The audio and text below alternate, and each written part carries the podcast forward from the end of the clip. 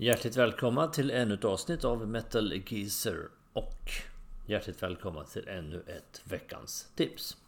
Jag tänkte eh, tipsa om en fantastisk liten eh, dokumentärfilm idag. Jag har pratat om den förut i avsnittet vi hade om eh, eh, hårdrock på film som jag gjorde för nu är det ganska länge sedan men det finns med i flödet om ni tittar på, på Metal Geezers Eh, Eh, episodlista så finns den där. Och där pratar bland annat om den här filmen då. Och den jag ska nämna nu i veckans tips är Det lilla guldkornet Anvil, The Story of Anvil. Om det här halvt obskyra men ändå otroligt fascinerande hårdrocksbandet Anvil från Kanada. Som har haft en karriär som är ganska annorlunda mot många av de eh, kollegor och eh, kombatanter de, de kom fram samtidigt som.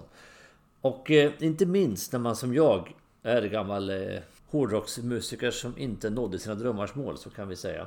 Så är den här filmen fantastiskt underhållande och otroligt eh, sevärd. Man, man, känner igen alla de här vedermödorna och alla de här problemen som, som Anvil kämpar sig igenom. Och man, man lider verkligen med dem på, eh, på alla sätt och vis. Samtidigt som man då gläds när det går bra för dem. Det är en otroligt intressant och hjärtevärmande film som griper tag väldigt bra. Och den, den är inte så där väldigt lång heller så att den, den, man kan liksom se den den, den, den klockar in på drygt en timme och 20 minuter så den, den är en sån där maratonrulle. Det är ingen eh, mastodontfilm om vi säger så. Så den är precis lagom i sitt format och allting. Och eh, jag tänkte faktiskt dra igenom handlingen lite för, för er som inte känner till den här filmen. Den kom 2008. Spelades den in då och kom väl egentligen fram Eh, in, internationellt året efter. Då. Gjord av en regissör som heter Sasha Gervasi. Det säger mig ingenting i övrigt faktiskt. Eh, som en liten extra bonusinformation eh, kan jag säga att han... Han lever tillsammans med Gary Hallowell från Spice Girls. Det var ju lite kanske en onödig informationspunkt här. Men jag tog den ändå. Filmen i alla fall handlar om som sagt det kanadensiska hårdrocksbandet Anvil. Som det startar med stor hårdrocksfestival som äger rum 1984 då. Och där på en festival som heter Super Rock Festival. Och där spelar även Scorpions, Whitesnake och Bon Jovi exempelvis. Alla de här banden har ju sålt miljontals skivor som bekant. Och sen finns även där Anvil med. Och de, de hade en lovande karriär i början. Jag lyssnade själv på mycket av deras tidiga plattor då. Men någonstans hände någonting i alla fall. Så att eh, de försvann. Men de här andra banden fortsatte och gick från klarhet till klarhet. Så, så försvann försvann bandet helt enkelt. Och eh, de lyckas inte uppnå någon, någon, någon, eh, framgång utan när, vi kommer in i filmen efter att det inledande klippet då från den här festivalen då så får vi se då gitarristen då och sångaren Steve Lipskudlow då som driver sitt dagliga värv då helt enkelt att köra ut eh, Han sitter och kör eh, sån här varubil då till eh, något som heter The Children's Choice catering. Alltså han levererar mat till skolor och olika institutioner. Då. Och eh, trummisen då, Rob Ryan jobbar på, på bygge då.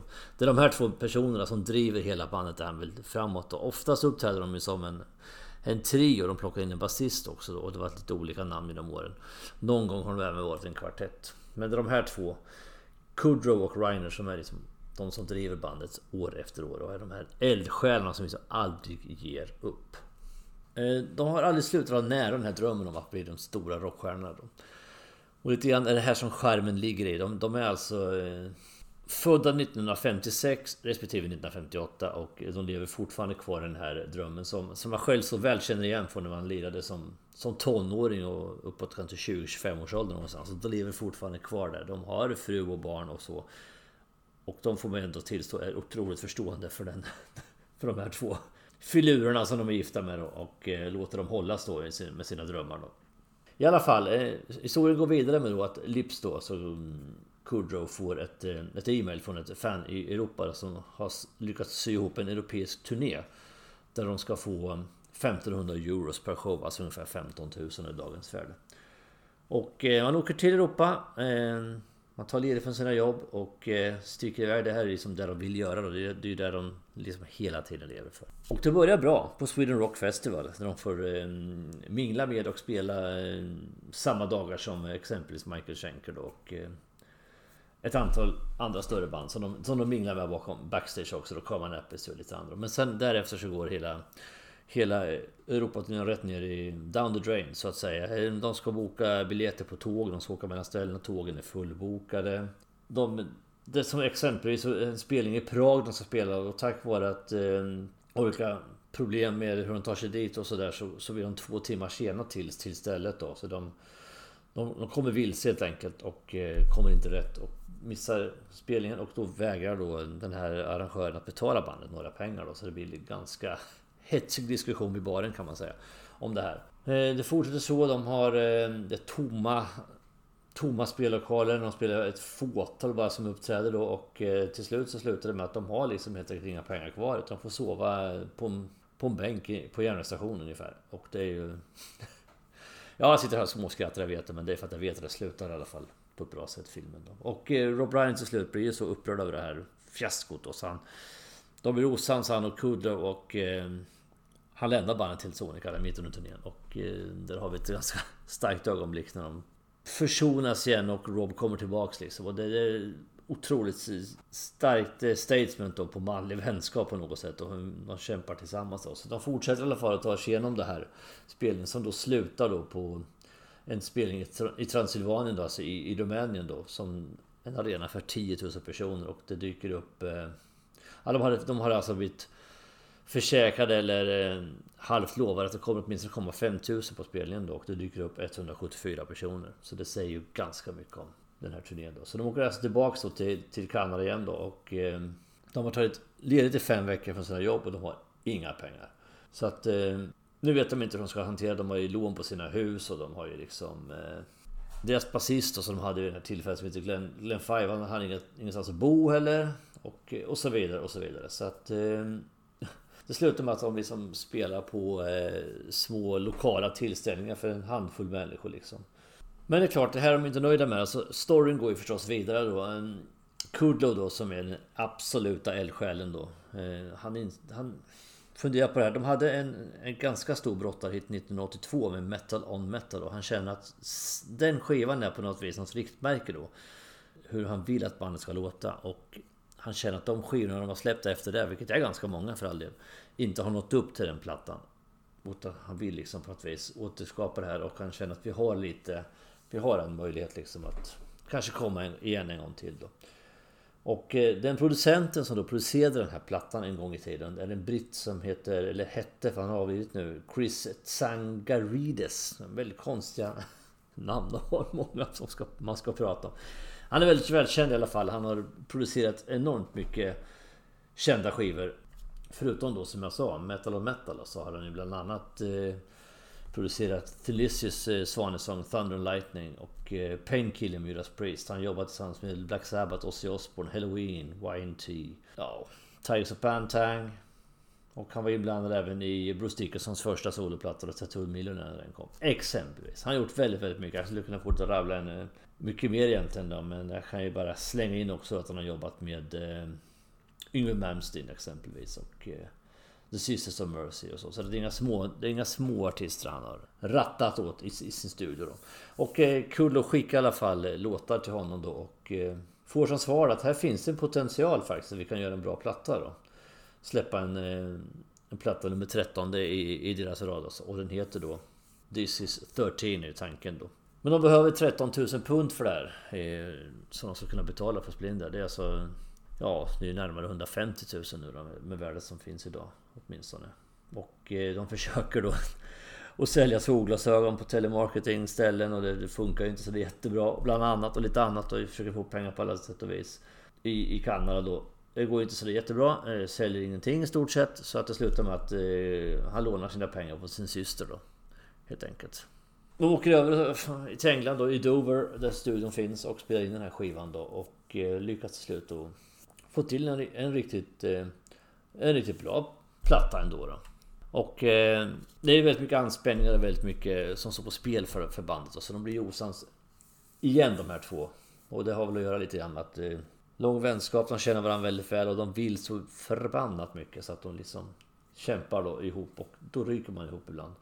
Så är det och eh, Reiner hotar som att sluta igen då, men de, han gör inte det i alla fall. Utan eh, de lyckas sy ihop den här plattan då. Och nästa steg är förstås då att eh, få den här skivan marknadsförd, eller något, något skivbolag som ska, ska ta sig an plattan och marknadsföra den då, vilket inte går alls. Och de bestämmer sig då för att gå ut och, och själva då marknadsföra den på, på nätet helt enkelt.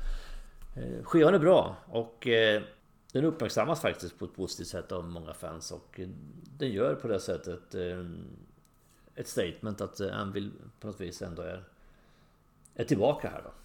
Och det hela mynnar också ut i att man får ett, telefon, ett telefonsamtal då från, från Japan där de blir ombedda att åka ner och spela en konsert i Japan. Och gruppen bestämmer sig faktiskt, eller gruppen, det är ju Code och Reiner då som samlar ihop eh, till medkombatanter och bestämmer sig för att faktiskt åka ner och, och spela där nere då. Men de är ju fruktansvärt oroliga för att det ska bli det här fiaskot som blev förra gången då. Inte minst förstärks det av att när de kommer ner till Japan och ska spela den här spelningen då. Så inser de att det här är alltså en tre dagars festival de ska spela på och de är liksom den allra första akten på den här festivalen. Vilket ju sällan brukar rendera några större succéer. Då. De ska spela halv tolv på dagen, mitt på dagen, första dagen av tre.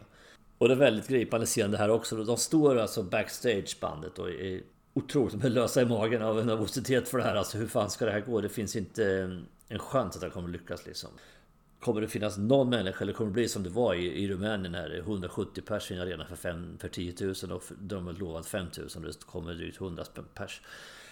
Men när eh, ridån faller så att säga och de går ut på scen så visar det sig att det är närmast fullsatt och en entusiastisk japansk publik och succén är total. Och man ser, man blir, där är ett starkt ögonblick. Man blir, man blir verkligen berörd och nästan lite tårögd för deras skull. För det, där och då så har de ju verkligen nått dit de vill igen. Där de inte har varit sedan 1982 egentligen. De släppte Metal och Metal och spelade på de stora festivalerna då. Det är så fantastiskt häftigt att se. Så det går inte att göra annat än att rekommendera den här filmen verkligen till alla och envar. Framförallt till metalheads och hårdrockare. Men man behöver inte vara det för att verkligen uppskatta filmen. För på det sättet den är inspelad och eh, det är en otroligt stark film om manlig vänskap kan man säga. Och eh, vad som, hur långt man kan drivas liksom av sina drömmar och sina ideal. Det, det, det är fascinerande faktiskt. Det går att liksom applicera på mycket annat också då. Det är det som är häftigt. Anvil har ju fått en ny karriär efter det här också och jag har själv sett dem eh, ett antal gånger efter att den här filmen kom ut. De har varit i Sverige och spelat. Jag har sett dem på Skogsröjt. Jag har sett dem uppe i eh, Lilla Finspång norr om Norrköping här på en spelning. Och eh, även nere i Göteborg såg jag dem. Ett eh, underhållande liveband. Dessutom har plattan som har kommit efter här har ju också varit väldigt bra faktiskt. Så att eh, de är värda sin, sin andra våg av framgång så att säga. Och när man har sett dem live, det är så roligt att se för att det är verkligen som lyckliga barn nästan på scen. De, de bara... Lips framförallt, han bara... Han bara lyser av lycka liksom. Att få, få genomföra sin stora dröm. Det, det är jättehäftigt att se. Så att, eh, med det sagt så ska jag knyta ihop det för veckans tips ska inte bli så där väldigt långt. Det här blev ett långt veckans tips kanske ändå. Men det var för att jag ville verkligen... Eh, jag ville verkligen hylla den här filmen. Och förutom Anvil själva kan jag avsluta med att säga så är det ganska många stjärnor, alltså kända i övrigt som är med då. Lars Ulrich, Scott Ian, Lemmy och Tom Araya Slash. Det finns eh, ett helt gäng då med, med kända andra hårdrocksmusiker som är med här då.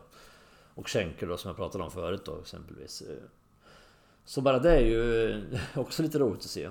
Så att, verkligen. Jag kan rekommendera filmen på alla sätt och vis. Veckans tips får bli Anvil, The Story of Anvil. Och med det sagt, mina vänner, så återhörs vi snart igen med ett ordinarie avsnitt. Kommer om några dagar. Vi får se vad det kommer att handla om. Men fram till dess, som vanligt, så fortsätter vi att stava med det hårda alfabetet. Tack och hej!